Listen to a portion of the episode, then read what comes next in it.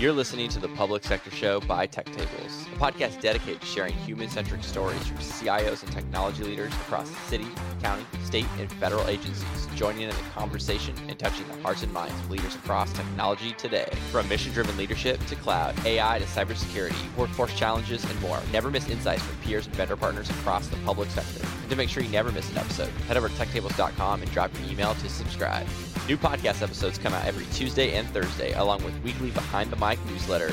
And one of today's podcast sponsors is TechTables Plus, an engaging new community where you can have early access to never-before-released episodes, early access to live event recordings, early access to weekly 3 interesting learnings, early access to live event ticket purchases, no episode ads, and more, plus 3 extra special bonuses when you sign up today. Bonus number 1, access to the CEO show. Bonus number 2, access to the Higher Ed Show. And bonus number 3, access to the Digital Show. Join TechTables Plus today. As always, thank you for supporting the TechTables Network. All right, today's title is Exploring the Power of Positivity Through Mentorship with Mandy Crawford, Cassie Jordan, and Shandra McGlohon. I love the word mentor because when I was researching for this episode and started to really unpack the meaning of it, I came across a story. And actually, this story in Greek mythology, the Greek god Mentor, he was the son of Hercules, and in his old age, a friend of Odysseus. Mentor had been adopted in English as a term meaning wise advisor and sage counselor. Mentors provide us with guidance, advice, and support, challenge our assumptions, and help us acquire the skills and knowledge we need to progress through this journey that we call life. And business, and however else you want to define life. John Maxwell, leadership expert, succinctly summarizes today's podcast: a self-made leader doesn't make much. Today's podcast will explore the meaning around mentorship through the perspective and lens of 3 great leaders in the public sector, which I'm very excited. And without further ado, let me introduce you to Mandy. I couldn't hold it together. So I interviewed... If you think I messed up, this is actually not a mess up. I interviewed yesterday a gentleman by the name of Mike Arismendez, who I know Mandy knows. And offline, off the podcast, he said I had to mention this phrase. And I was trying so hard to keep it together. But he said that Mandy's got a secret nickname for all of you out there. Oh, no. So I hereby refer to Mandy as Mandy, the Queen of Cool. So we have Mandy, the Queen of Cool, CIO for the State of Texas. I just need to clarify on that I was not, that is not a moniker I came up with for myself. It was bestowed on me by other people, I think tongue in cheek, but it's stuck for a decade. I can't get my kids to adopt it, but I do tell them frequently that really there are people in the Capitol who refer to me as Queen of Cool. I got that going for me. Anyway, that's it. The Queen of Cool. We have Cassie Jordan, Deputy CIO for Texas Health and Human Services. Shout out for Cassie, because this is actually how this entire podcast started, was with Cassie at Gartner after an hour, and I was ruminating on the topic and theme that I would love to interview. Actually, I was originally just going to interview Cassie, and this is what it morphed into. So thank you, Cassie. And of course, Shandra McGlohon, IT Policy Coordinator, Executive Office of the Governor of the State of Florida. Welcome to the brand new rebranded the Public Sector Show by TechTables. And you might be wondering, by the time this is released, I will have already released it, but you might be wondering what happened to the TechTables podcast and since I will have already have announced it, this won't be new news, but the TechTables podcast is turning into the TechTables network. And I have a network of podcasts. One of them is the Public Sector Show, mainly because it's growing and people are like, Joe, you've got some private sector folks here. You got the public sector here. There's some people in healthcare over here.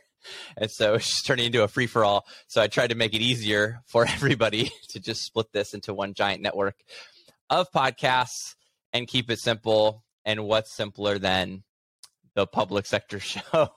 And I just added the by TechTables at the end. So very excited to continue our public sector theme under the rebranded model, the Public Sector Show. So Today is actually going to break down is, as I was researching for this, John Maxwell, he's he lists three types of mentors. I don't know if it's the only three types of mentors, but this is the three I was going for, this structured layout. Number one, those who knew me and knew they made a difference. Love that. Those who knew me and didn't know they made a difference. And those who didn't know me and yet made a difference. So we're going to start with these three broad categories and then drill down on each of them. And then we will ask follow-up questions. And I will also leave it open to Cassie and Shandra and Mandy to ask each other questions if a question comes up during the interview process. So feel free to do that. So we're going to kick off with part one. So part one, those who knew me and knew they made a difference. So we're going to start with Mandy, the Queen of Cool. Let's kick off with you. Who can you point to that through relationship with them has shaped you and made a difference in your life that you've been able to circle back and let them know that they had an impact on you? Gosh, this was hard to pick because there's a lot of folks who I've had the privilege of working with, or knowing personally and professionally that have definitely had an impact on me. But I would say as far as professional career development and management style, it was a prior boss of mine and then colleague that I've worked with for a while named Greg Simpson. I worked with Greg at the Attorney General's office years ago.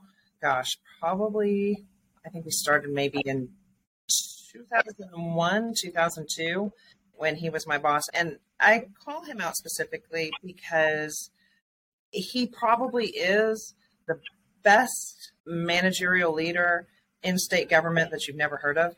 I think state government is in lots of aspects, or all kinds of industries are filled with them. But for Greg, I think of him as one of those folks that is just there, that's in it for the right reason, that heard the calling of public service, and is just an absolutely tremendous leader and manager. And the reasons that I was a baby lawyer, and Greg took me under his wing. I don't think there was ever a formal agreement, handshake of mentor-mentee, but I certainly, looking back, saw it that way. And Greg really showed for me how to lead with kindness, with authenticity, with humor, and still be able to get the job done. Being firm when you needed to be firm, setting clear expectations, but also just being himself and creating this fun environment. So as I was coming into that job, it was really my first professional job, joining the AG's office in 1999. So my first grown-up job, and not really having a lot of role models or examples for what that looks like in a professional workplace. And so having someone like him, I feel really fortunate right at the kickoff of my career to be able to see how he works, how he builds teams, how he builds trust.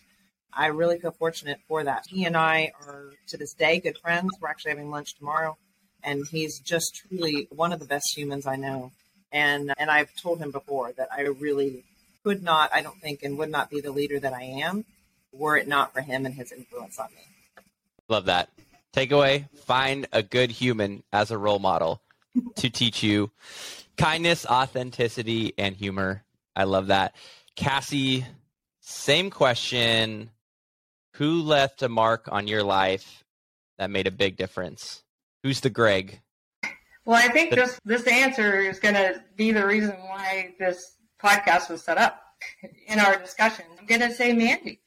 And that's because I'll tell you the story of how we met, and it's very funny, or not funny, but it was at the beginning of the pandemic, and I had just started working at HHSC.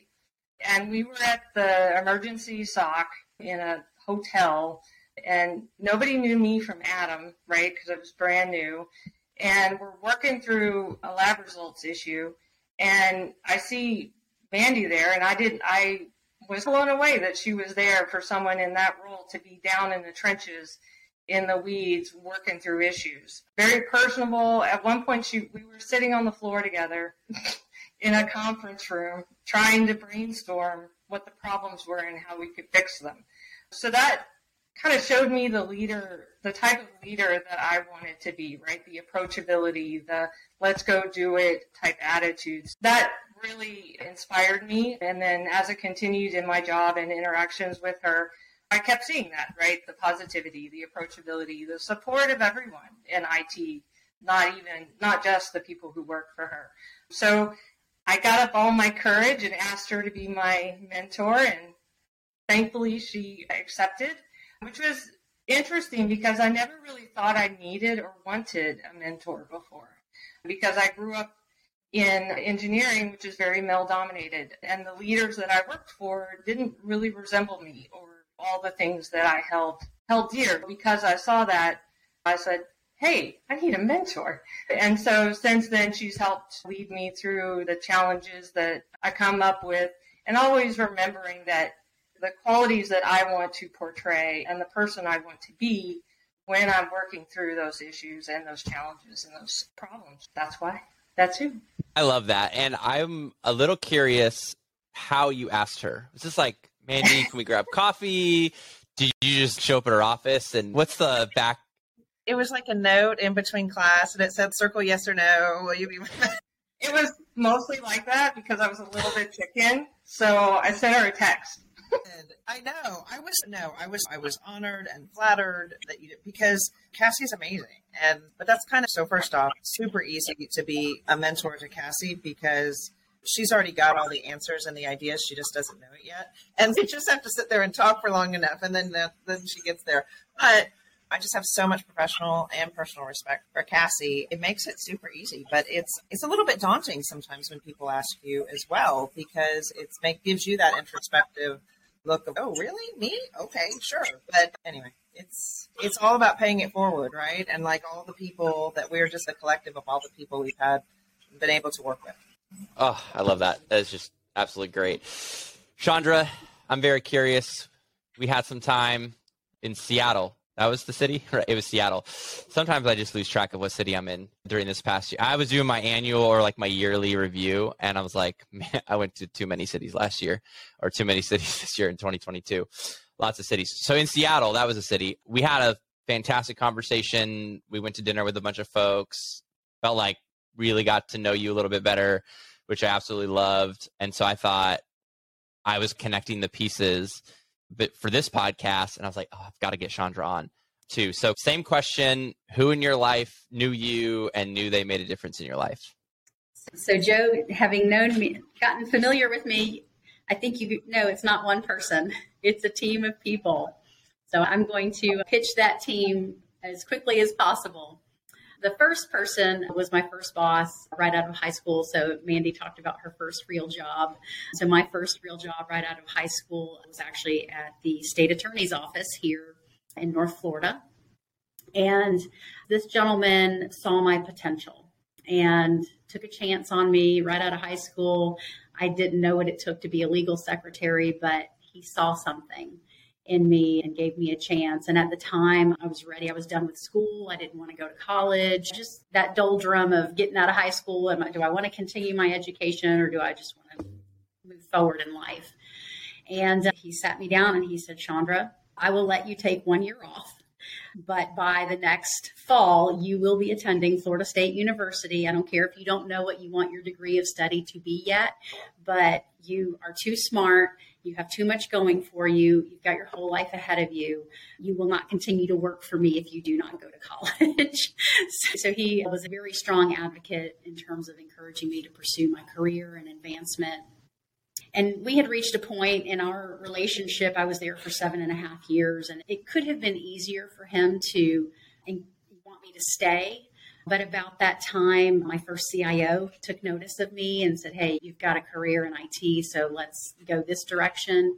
And that first mentor was going through some things in his personal life that the stability of us maintaining our professional relationship would have kept things on an even keel for him. But he put me above himself and his needs and encouraged me to go and write my own ticket. And I'll never forget that. He actually passed away a few years ago. That was really the first person on the team that helped create Shandra. The second is a former boss, and we are actually still very close friends to this day. We worked together in total for probably 16 years.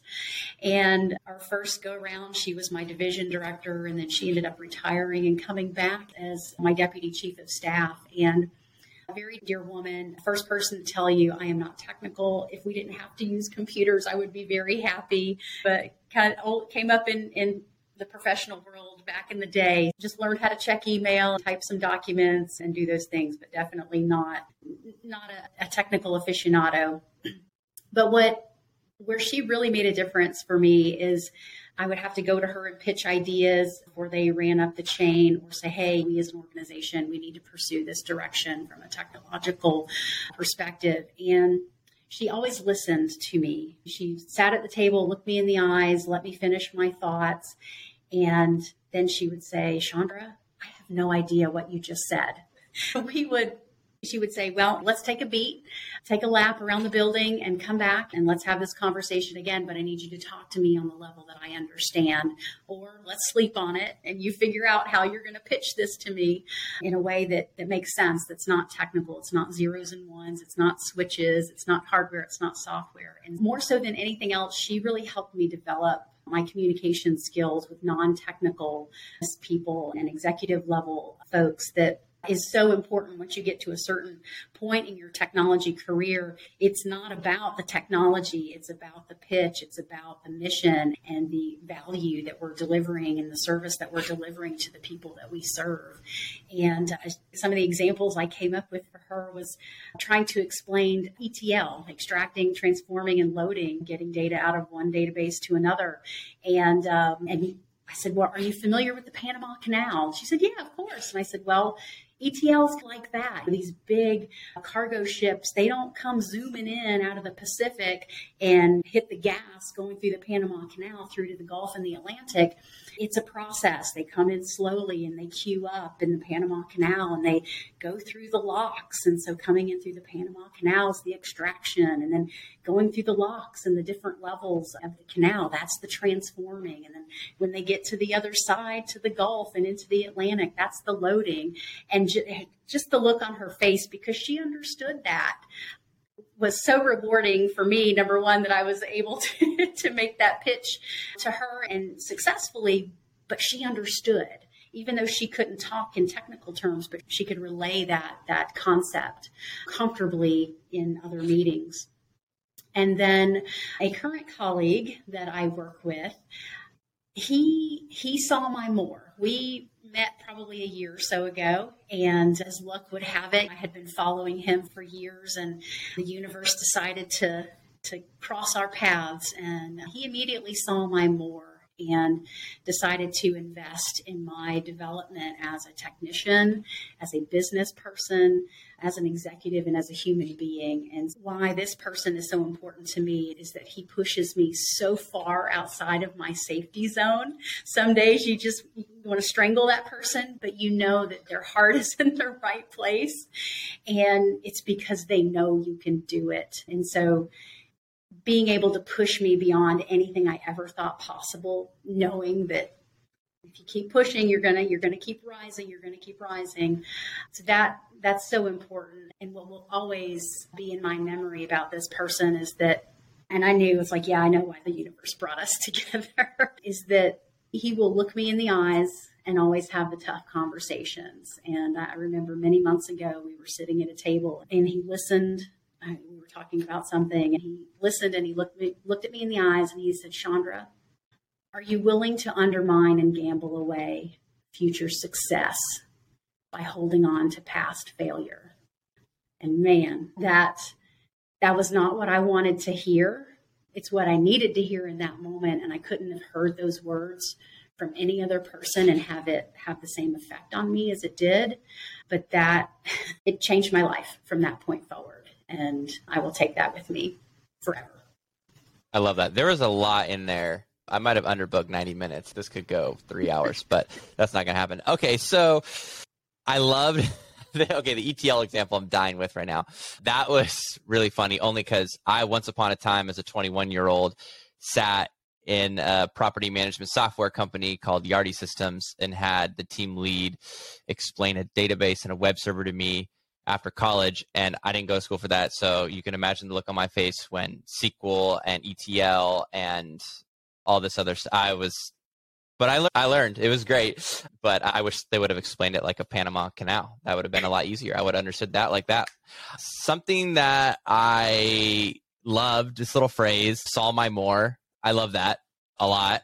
And which leads me to a question that I was thinking about when you were talking was, how do you see the potential in the younger generation today? And I'll direct that to Cassie first, and then I would love to hear from the rest of you.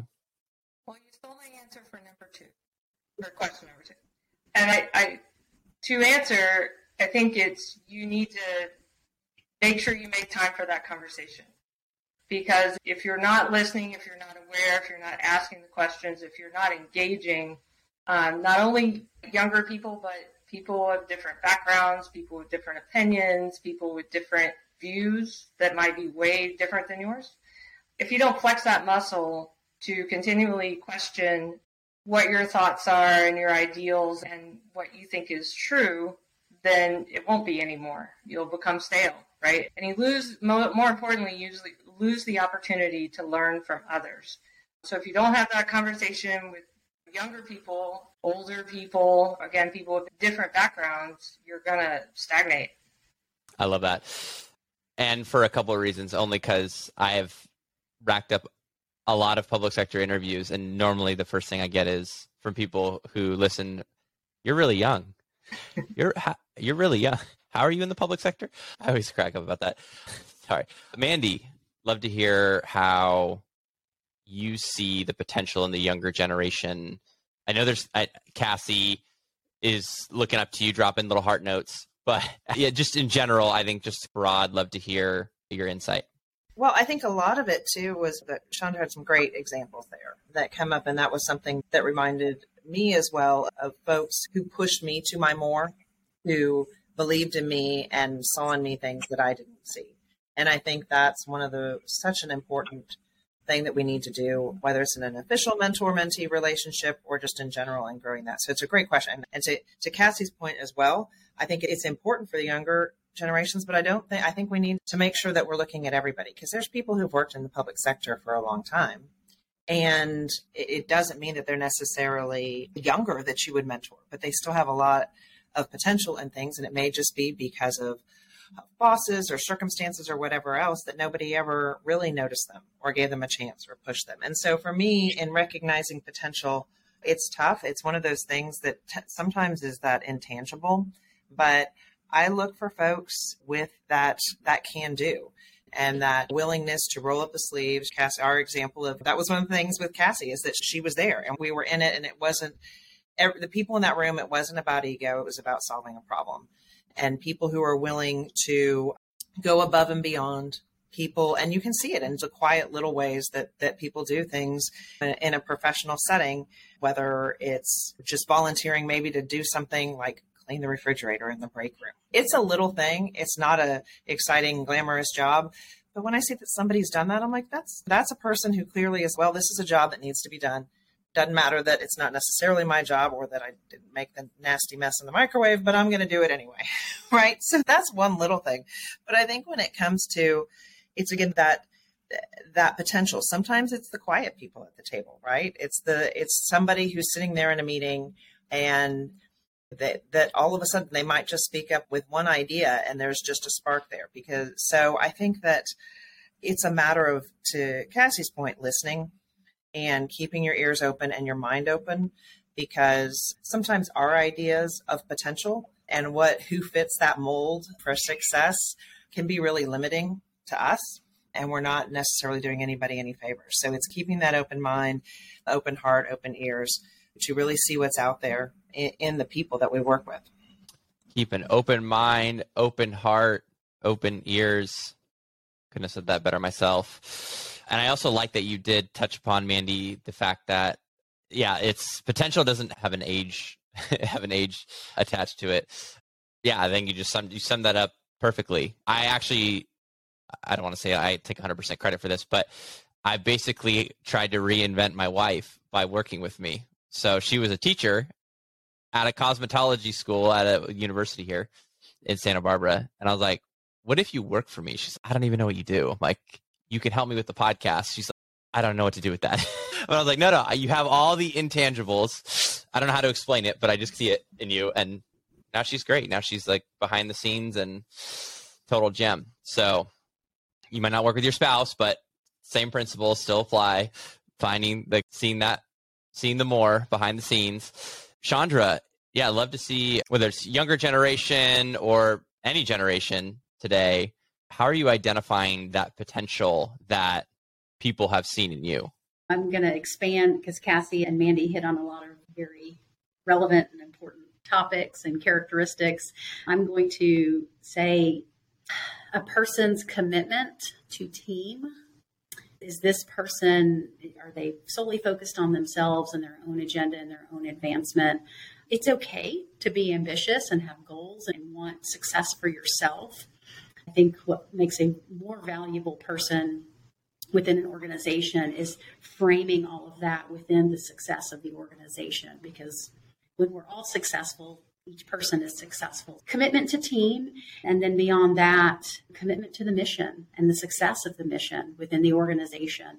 And being able, and there are questions, and I don't want to give too much away because it's part of my part two answer, but being able to ask questions in a way, in a zigzag format to get to those types of answers and push people to reveal things about themselves and their motivations that helped us, I hone in on commitment to team and commitment to mission.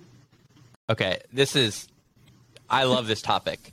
And you think there's a part two, but I throw audibles all the time. So who knows, part two might get scratched. This is the new part two. Okay. So I want to unpack this because the commitment to the team cannot be understated. I preach this all day to 16-year-old boys, 17-year-old boys on the basketball court. And every season starts with typically us losing because everyone has their own agenda and how many points can we score? I want to do this. I want to do that. And unless the team's moving along together, it's very tough in the beginning. And somewhere along this season, you start to really click. And I don't know if enough teams get there. All three of you work with adults. I work with kids. So I think I'd love to hear the parallels from the kids world that I'm in to the adult world. But for me, I think a big one has been like trying to build that relationship with the kids. I call it van rides. I asked a couple of people, hey, would you hop in a van with me? And they're like, no, I'm never hopping in a van with you, especially during COVID. They're like, no, I'm only going to be in my house. So maybe as we're more free, maybe I'm going to rent a van, but there's been nothing better than getting to know the kids during the van rides to bring the team together, to bring the cohesiveness together, to get them to focus on the mission. And it's actually not just winning. And sometimes it can be really hard for some of the kids to go through that because we check report cards, and when grades are not up to par, you can imagine we have tough conversations. And it isn't just that you're the best player, because it starts with student athlete and not athlete student. And you've got to perform off the court and on the court too. So I would just love to hear, I think from a relationship building perspective, I have van rides. I don't know if you take van rides, but I am sure there is some Cassie's no van rides. I would love to hear, this could be, Stephanie Dedman calls this coffee and conversations is one. Mike yesterday calls it mornings with Mike. Everyone has their own thing, which I love. Cassie, I want to open up with you. Do you have something? How do you build those relationships with your team so that their hearts and ears and mind are open to that feedback? Building a team is one of the most important things in my job. And building a team that wants to work with each other and they want to share and achieve things together. And to me, the number one way you do that is you let them know you have their back. You let them know that they can take risks. They can try something they're not 100% sure about. They can give me ideas and I'll bounce them back and I won't judge them for their ideas. So that it's my number one job, and it's also the best thing I get out of my job, is that when I'm successful building those teams, that relationship that's established, and then I get to move that forward and we achieve things together. That's the first thing I do. So the first thing I do is I show them that I'm trustworthy and that I have their back. And the second thing is I make sure I talk to them all the time. I don't know if they like it, but talk to them about what they're doing, what they're concerned about, what they need help with. That's the other very important part of my job, is to make sure they have what they need to succeed. And so those are really the things I focus on. And in my previous job, I've had experience with merging people from different parts of the manufacturing organization. So I was in semiconductor manufacturing, and they behave some public agencies where there are some silos, and they were very siloed. And my job was to bring competing groups together and have them figure out that it wasn't just about the success of their little area in the manufacturing, it was the full thing. And as you considered your upstream partner and your downstream partner, then the cohesiveness is what allows them and us to be successful. So that situation was a challenge, but it also taught me how to build those teams, show the trust, show that I cared, and show that we can do this together. It also a little goofy like that. Yes. So. I'm the goofiest person of them all, so don't even... Yeah. Shandra. Yeah, so over the years, everything that Cassie said, plus being able to invest in my time in learning the different team members, what makes them tick, what's important to them inside and outside the office, especially when you notice that folks are, maybe their behavior patterns are a little bit different than what they've normally been. Maybe they have something going on in their lives outside the office that's affecting them during work hours, and building that trust and being able to say, hey, I've noticed something's off. How can we help? How can we help you with your hours? Do you need to take some time off? Do we need to pivot you in a different direction right now to support you as a human being so that you can get back to whatever your safe space outside and inside the office, and support that person's success. And by that investment, you hope that they will then invest back into the organization. I will tell you, there are situations that manifest organically. Like recently, we had a hurricane a few months ago here in Florida, a very devastating event. And that was a very trying time. And we had a lot of people in what we call the war room, and folks pulling 24-hour days and 20-hour days, and you name it, it was all hands on deck. Nothing else mattered because we needed to help people get through response and recovery, and let Floridians know that they were covered. They were supported from the administration down to every frontline public sector employee. And nobody asked for permission. Nobody worried about feelings. We just got things done because we knew we were all there because in our hearts, that's what we love to do. We love to help people. And we were able to leverage some very cool technology to help during that time.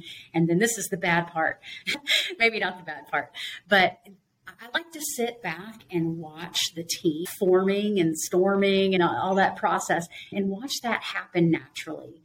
And if I see something that it looks like they're coming together, but there's just something that doesn't sit right, I will then put pressure on the team and create situations and create that adversarial situation within the team to see how they respond and see who's in it to win it, whose heart is in the right place, what is your commitment to the team.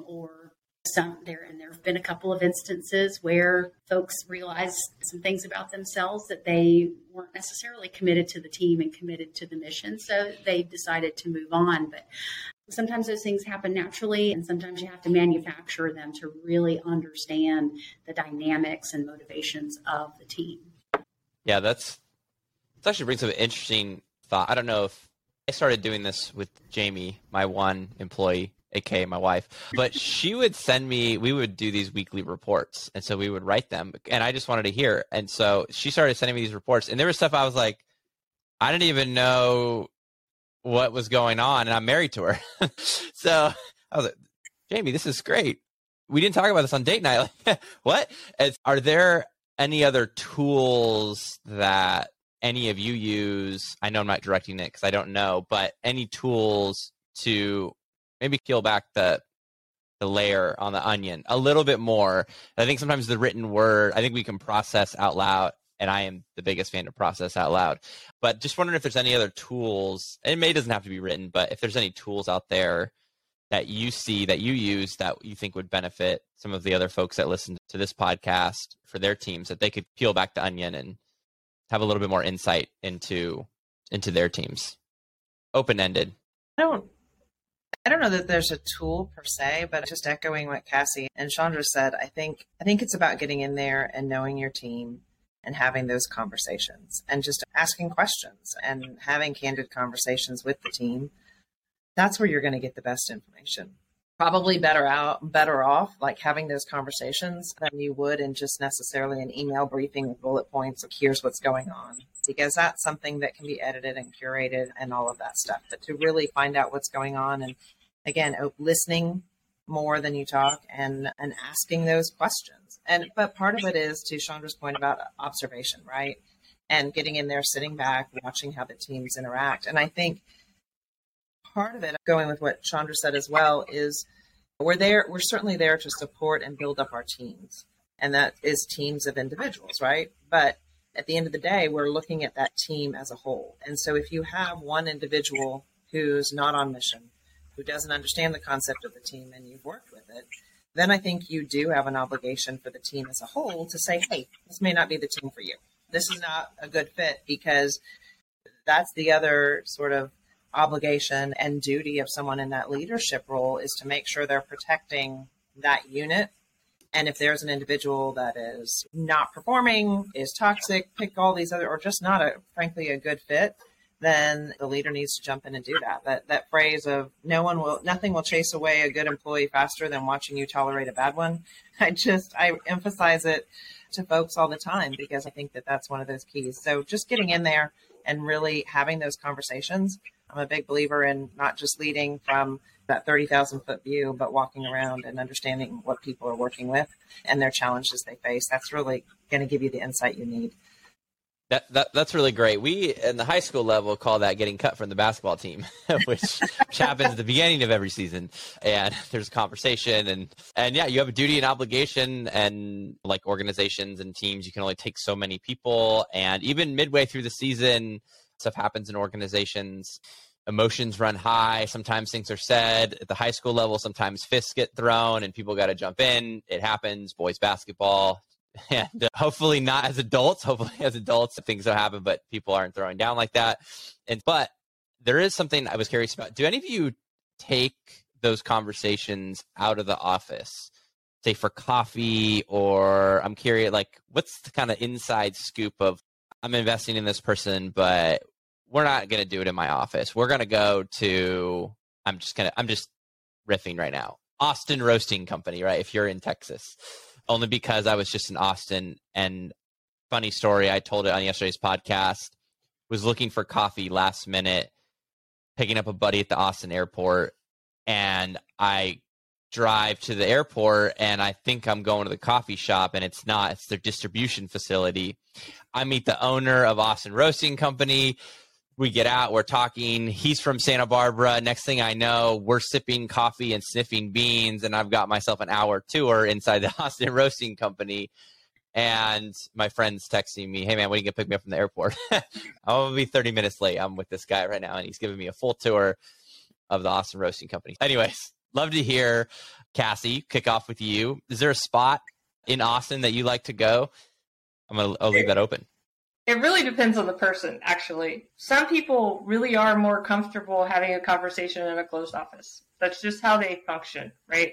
So it's back to, I think, stuff we've said several times is knowing who your people are and how they receive information and how they're comfortable and how they want to engage you. I'll go to lunch. I'll go have coffee. I'll have happy hour. It's whatever they're comfortable with. And the most important part is that you do that work, is that you extend yourself, you make time for that.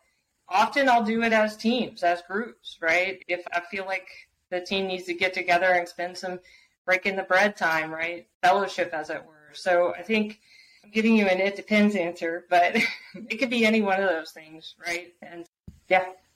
Food is always a winner. It's always a winner. It's always food. It's fantastic. One spot, Cassie, that I would not recommend that you would go to is don't ever try and take Mandy bowling. It doesn't work. Just don't ever think about bowling. Just cross it off your list. Like it's. We never would. We're too busy talking. Yeah. No one's distracting me with the whole activity thing. Yeah. Yeah. Yeah. Mandy, similar vein. Is there a particular spot or is it just situational based? Situational, like Cassie said, I work with a lot of different personalities. And I think particularly in IT, a lot of people get into this line of work because they are more introverted and like that heads down work. Forcing somebody into an environment where they're not going to be comfortable and not really get to be their authentic self doesn't always work. So sometimes with some of my folks, doing a Teams meeting one-on-one is what they prefer. It really just depends, and it's trial and error. When it comes to that public sector, we're also a lot bit limited on what we can do as far as there's really not much we can do spending public dollars on various things. So then it comes down to budget issues, right? And trying to plan out of office events that don't break anyone's budget when they're just trying to be considerate of that. Yesterday, in fact, my leadership team and we actually did an all-day retreat. And so one of us is a member at a club here in town, a social club. And so we were able to get a room. We're off campus, sit around all together without meetings, and just have us in a room where we can spend all day long just going over things and having the time to go over the ideas that we never have the time during the day because we're so busy getting the daily things done, to really look at reflectively over the year past, look forward. We stop, take a break for lunch, and then go on about that. So sometimes that a change of venue is nice. Sometimes we'll just go to one. We have 3 different office locations here in Austin.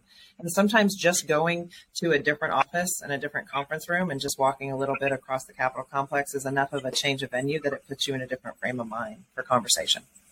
Ooh, I really like that. I'm curious, you might not have an answer right now, Mandy, but best reflection question that came out of the retreat that you were at.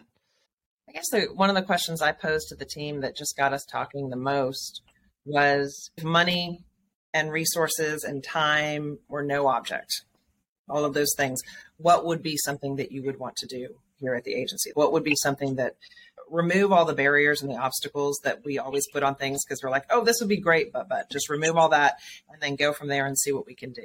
So it was fun conversation. And it turns out some of those things we might be able to do once you get them out loud and say them. Ooh, I really like that. Yeah. Once you get it out loud, I think you pause and have that.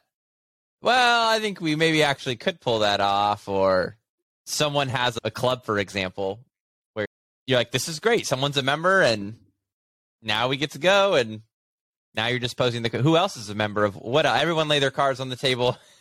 Where else? Who has a member at? Yeah, that's a fantastic question. It really breaks the mindset.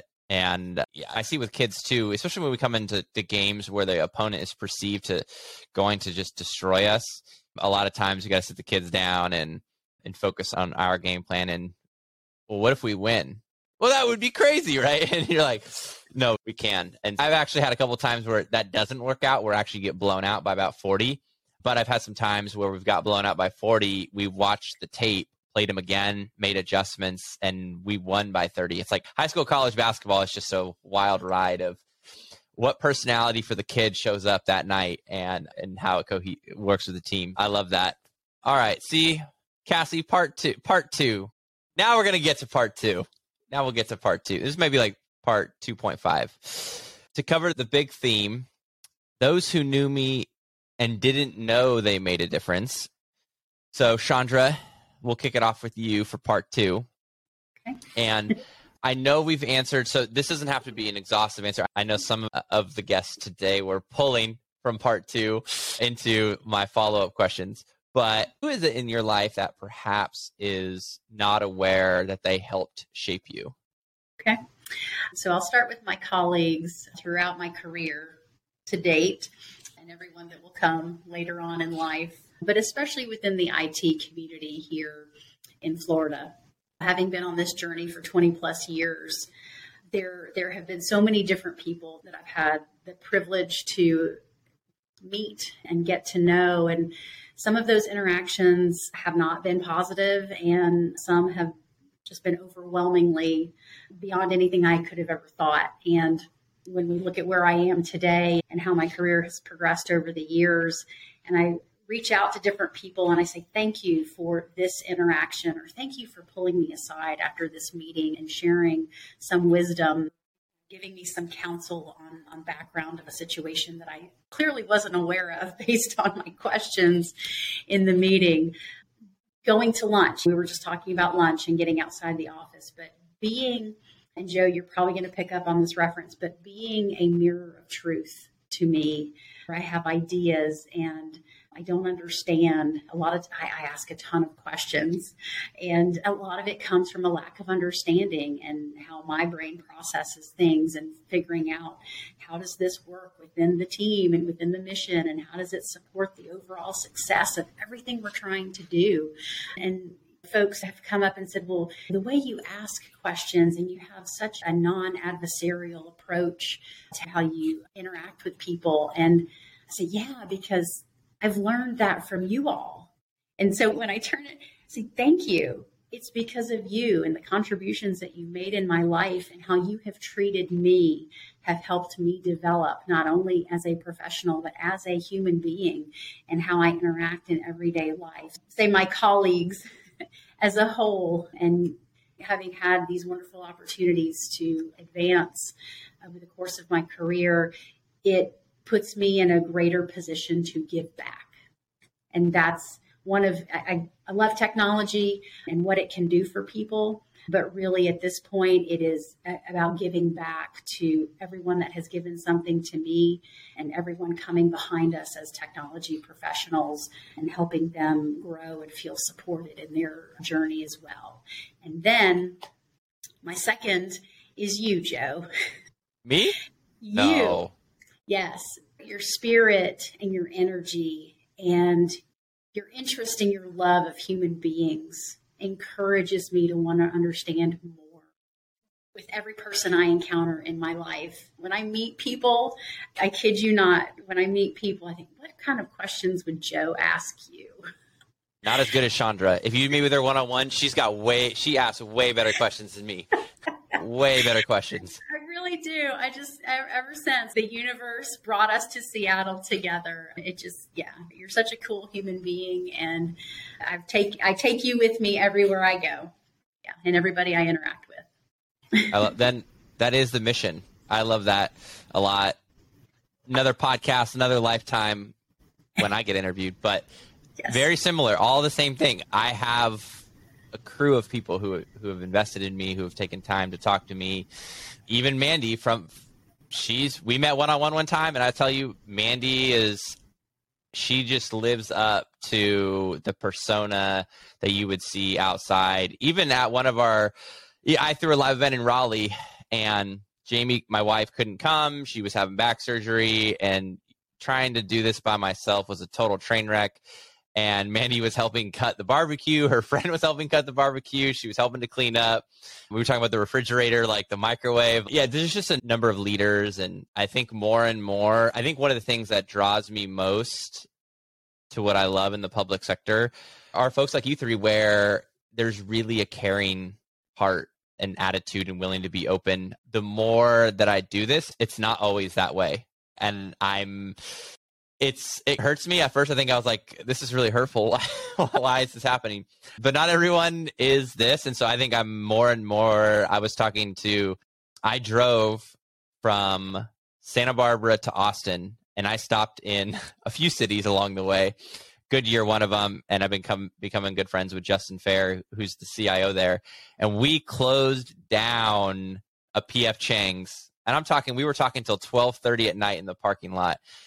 And it was just like really great to hear, hey, you know what, keep spreading the positivity. And I think that's the other word I think comes to is like life, because I just think that's just, I don't know, there's the culture, the news, there's so much negativity. Everything is always so negative. And it's like, how can we be the light in today? And so it starts at home, starts in the workplace, and thank the three of you for and Shandra. It just happens through conversations, and I love it. All right, enough about me. Let's go with Miss Mandy. Sorry, I was going to drop the queen part, but I'm trying really hard today. I promise you to not. Who in your life knew you and didn't know that they made a difference? I struggle thinking on this one a little bit because I tend to think that I don't tend to keep things quiet and think that, I don't know, people might know, but you never know about that. So I guess I was going to take a different twist to this. So I think that the thing that is important for us to be aware of, because we're all having an impact on somebody, whether we know it or not, and it's for better, hopefully, but sometimes for worse. And so what kept coming back to me on this was that I worked with for quite a long time over my career.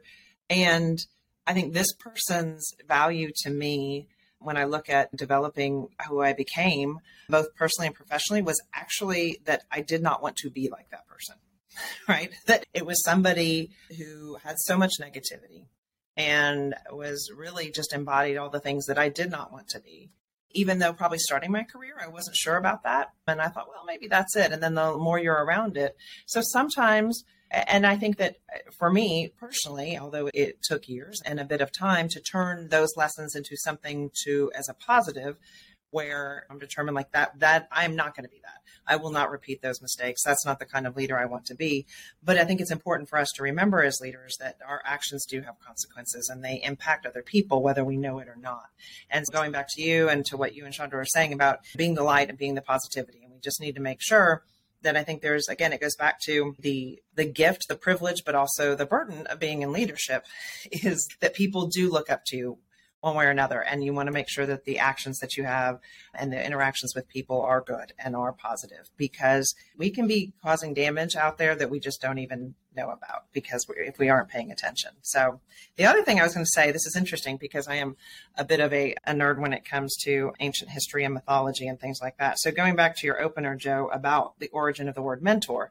So mentor was actually there by, I think, put there by Odysseus or put in there to, while he was gone, to mentor his son, Telemachus. But the problem is that mentor actually was not a great mentor. And who stepped in? The goddess Athena, the goddess of war, the goddess of wisdom, saw that mentor was actually not doing a great job. And so she stepped in and she shape-shifted into mentor's form to actually mentor in an appropriate way Telemachus, who then ended up defeating all his dad's suitors and defending his mother, and his dad comes back and blah, blah, blah. Anyway, all of that. But I think that's an interesting thing about all of this, and that ties back into the awareness, and that sometimes somebody else has to step in and change things and correct the mistakes. I think it's cool that it was a woman too, but that's a side note. So you are 100%. Oh my goodness. You're right. I dropped the ball on that. Yes. Now I tried to summarize this as quickly as possible, but yeah, thank you, Mentor Crawford, for jumping in and yes, she was a woman. Yeah, that is fantastic. Gift, privilege, burden. I think what comes to mind is always watching.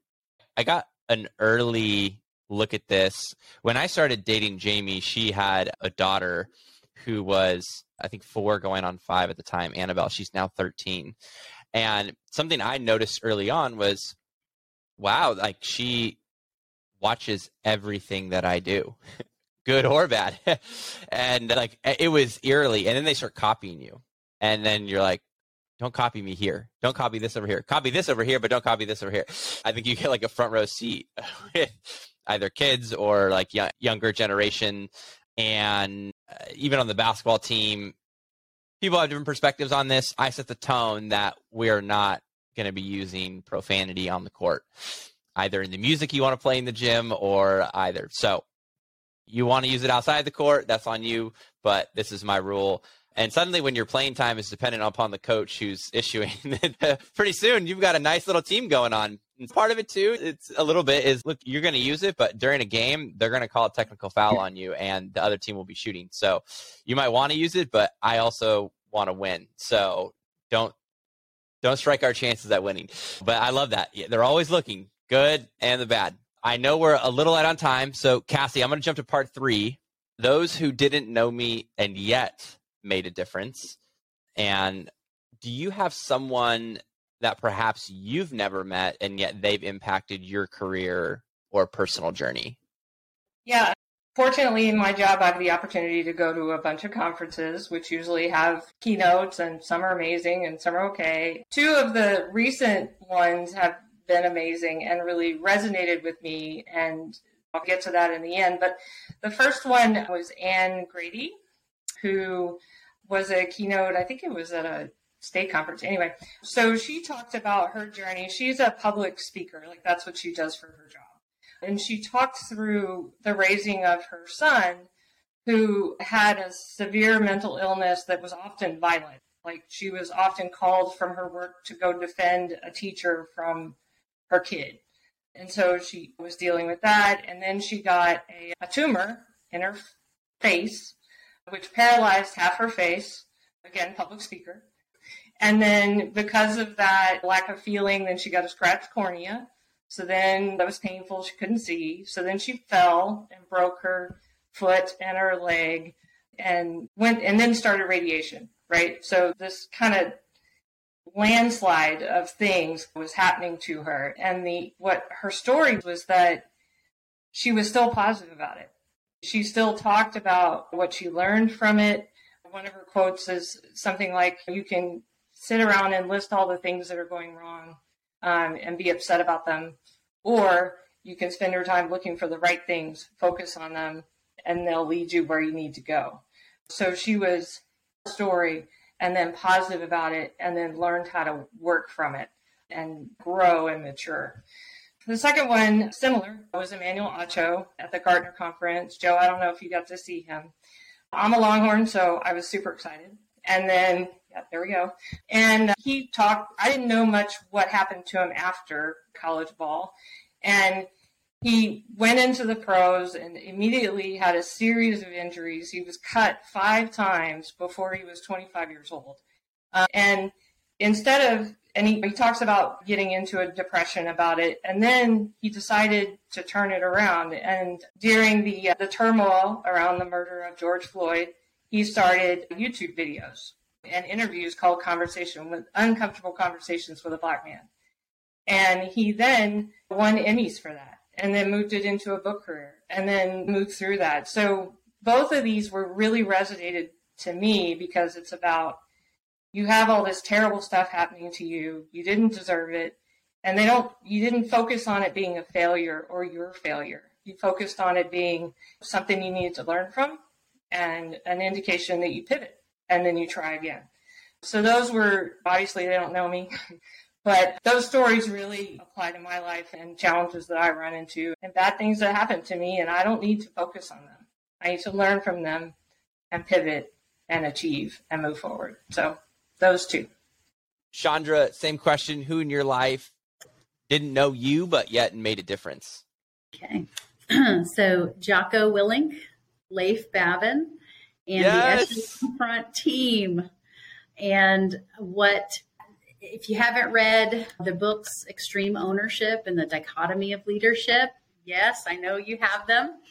Highly recommend. And discipline equals freedom.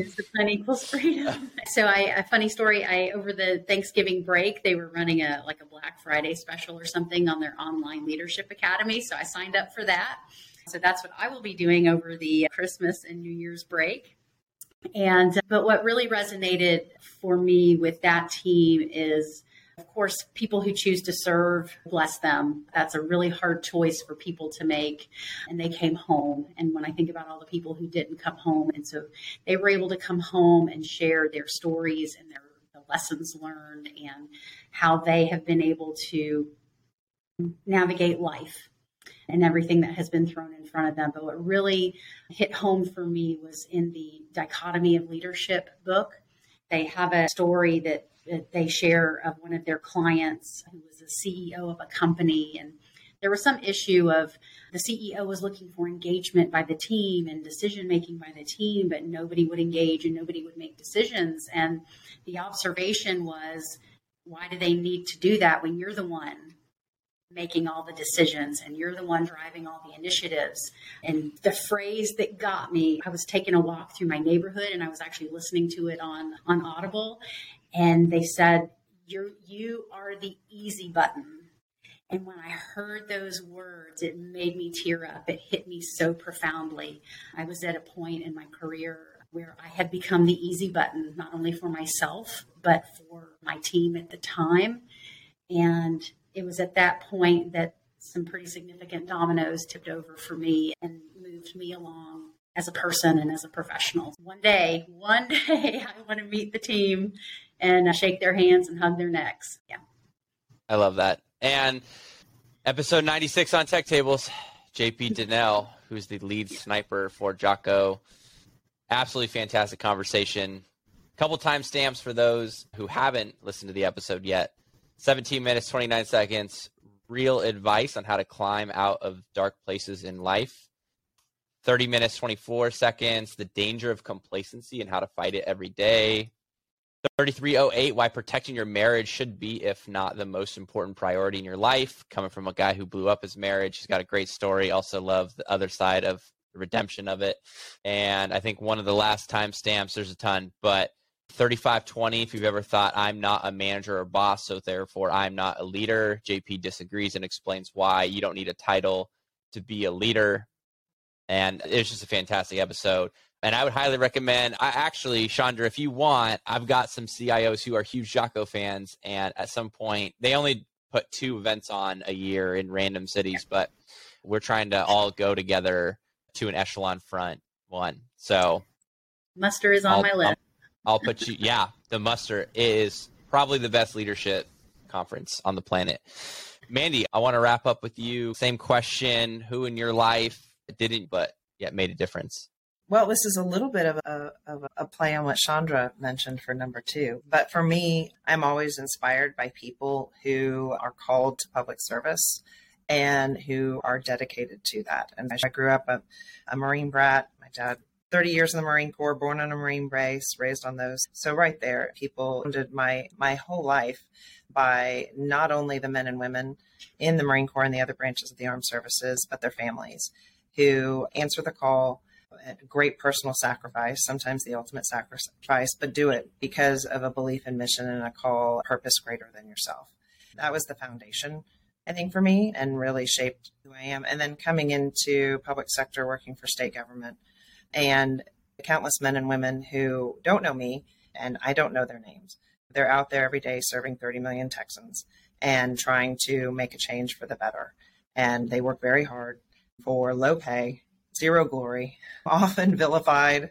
The perception of public sector workers is not always terrific, but we know the work that they do.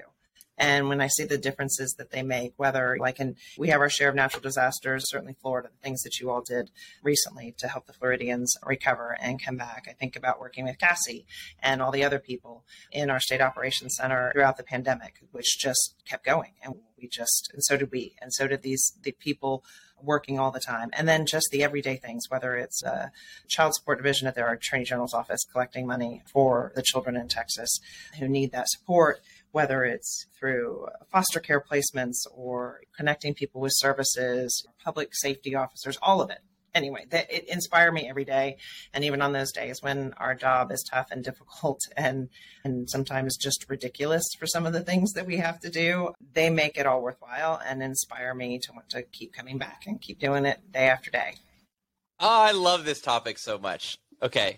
You probably hear, Joe, do you love everything? No, I just love really positive things. But the reason why I love how you ended that, Mandy, and I'm actually going to get to JR's question in a second, but one of the things I've been ruminating on is I wanted to write, I'm going to throw on the website, it's like the mission of Tech Tables, which you might be thinking is weird, but I really wanted to lay this out, I think in written form, just because it helps me to, my mind races. I got so many ideas in my head, but I love going on walks and thinking about really the purpose, the ethos of why you do what you do. And I've got random notes and note apps and things like that of ideas and how I think about it, how I want it to be. But I'm very excited to pull. I think this conversation will be really great because I'm even going to listen back and on a walk. And because I live in Santa Barbara and it's not 30 degrees in Texas or however cold it is right now, or in Florida.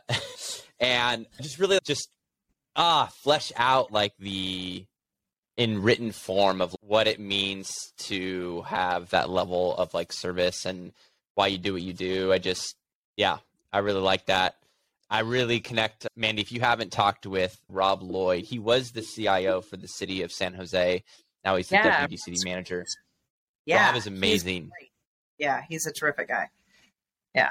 And he's been on actually a handful of times, and we've had some opportunities to grab lunch, and his heart for service, I absolutely love. He also has a challenge, which I love, because I live at this weird intersection where his challenge to a lot of folks who are in the private sector is how are you serving?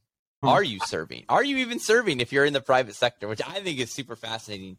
I sit at this intersection of doing this amazing creative. I get to do that. And then also that's one form of service. Another form of service I love is actually being with the kids. And so that kind of intersection of the two. And so I take that up. I challenge. I always love to hear from folks like, hey, what are you doing outside of what you get paid to do? Like how, not like a mean or aggressive way, but Rob doesn't know this, but maybe I take up that challenge, and I'm always genuinely curious. And I like to encourage people who maybe they didn't think, hey, I can go to a campus, or maybe it's a university, or sometimes it's just, it looks different for everybody, which is super cool. My favorite example is someone told me, Joe, I'm serving on the esports. And I'm like, that's a really great one, and helping some kids out there. Let's get to JR's question, because I know we were running out of time. Another guy I love is JR Sloan. The guy is just absolutely fantastic. Great heart. Just total gem. I really like him. JR said, when you think about the most impactful mentorships you've been involved with, what do you think made them so well? And if you've had less than a stellar mentoring experience, what didn't work? Cassie, close us out. Like I was talking about earlier, so I never really thought I needed a mentor to start out with. And part of that is probably a little bit of hubris on my part. But also, it was just let me back up. So I was in a leadership conference, and I was asked a question, and I was preparing for it. And the question was, what is advice? What is the best advice you have been given in the past? And I asked Mandy, I said, hey, what's my advice? And she said, and it was over text, so it was real quick. She just said, be yourself.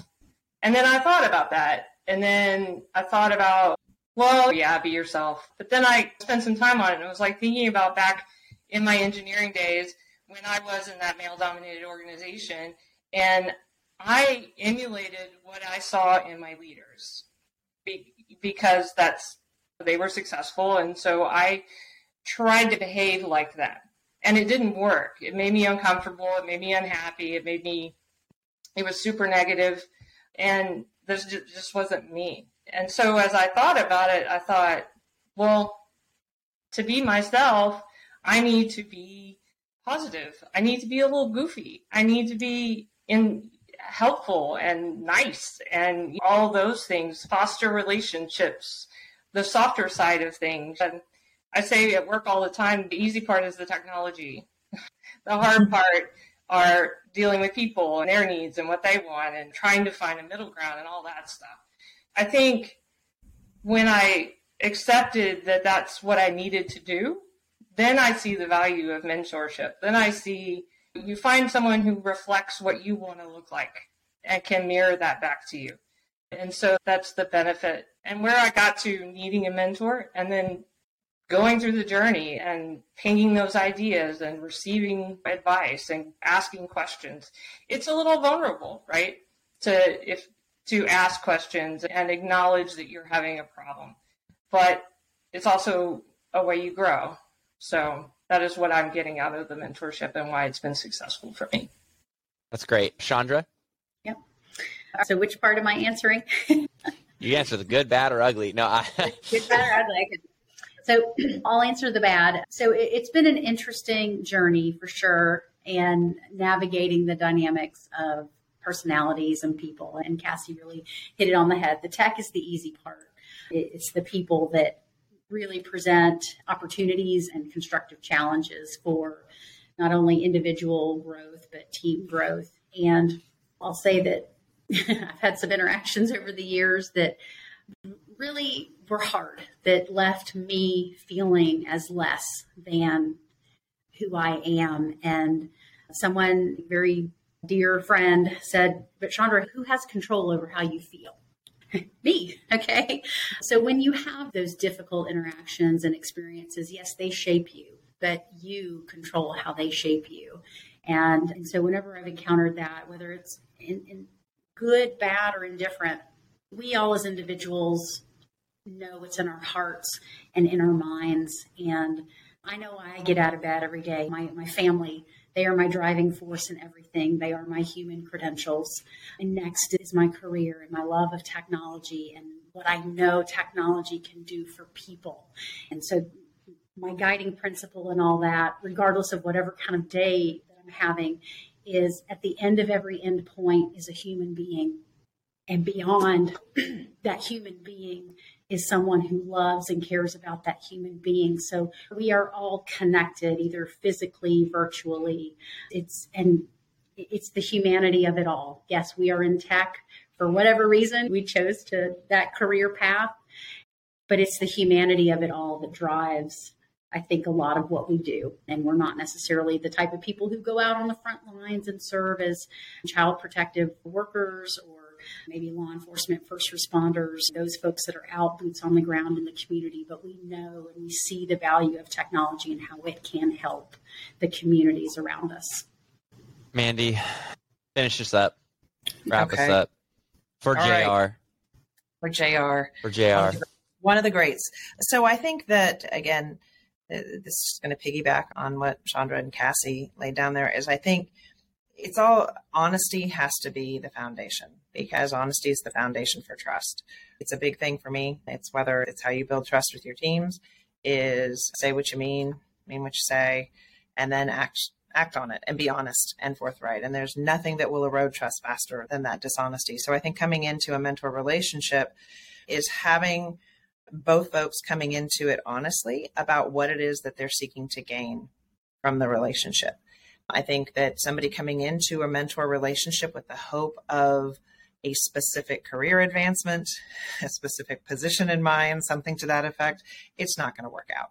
But if we're talking about professional development and growth and true learning, as opposed to something that's self-serving, and it goes both ways. If the mentor is feeling somehow that it's a feather in the cap, or they're collecting mentees so that they can go around and also using it to their advantage as well, that's not going to be helpful. So having those honest conversations and both going into it truly, because the way I see it in a relationship, I learn too. I absolutely do. Cassie knows this. I ask her questions all the time, and I learn from her. And I feel like in a lot of ways she supports me and helps me far more than I do her. So I think it's that honest feedback as part of the relationship that helps it grow. And if you don't have that foundation, then it's just not going to be successful. That was a great way to end this episode. If we had more time, I would easily dive into the honesty and trust piece that Mandy just left there for all of you. And she's just going to leave that there for you. Till next time, thank you, Cassie, Shandra, and Mandy, for coming on the Public Sector Show by TechTables. You're listening to the Public Sector Show by TechTables, a podcast dedicated to sharing human-centric stories from CIOs and technology leaders across the city, county, state, and federal agencies, joining in the conversation and touching the hearts and minds of leaders across technology today. From mission-driven leadership to cloud, AI to cybersecurity, workforce challenges, and more, never miss insights from peers and vendor partners across the public sector. And to make sure you never miss an episode, head over to techtables.com and drop your email to subscribe. New podcast episodes come out every Tuesday and Thursday, along with weekly Behind the Mic newsletter. And one of today's podcast sponsors is TechTables Plus, an engaging new community where you can have early access to never-before-released episodes, early access to live event recordings, early access to weekly 3 interesting learnings, early access to live event ticket purchases, no episode ads, and more. Plus 3 extra special bonuses when you sign up today. Bonus number 1, access to the CEO show. Bonus number 2, access to the Higher Ed Show. And bonus number 3, access to the Digital Show. Join TechTables Plus today. As always, thank you for supporting the TechTables Network.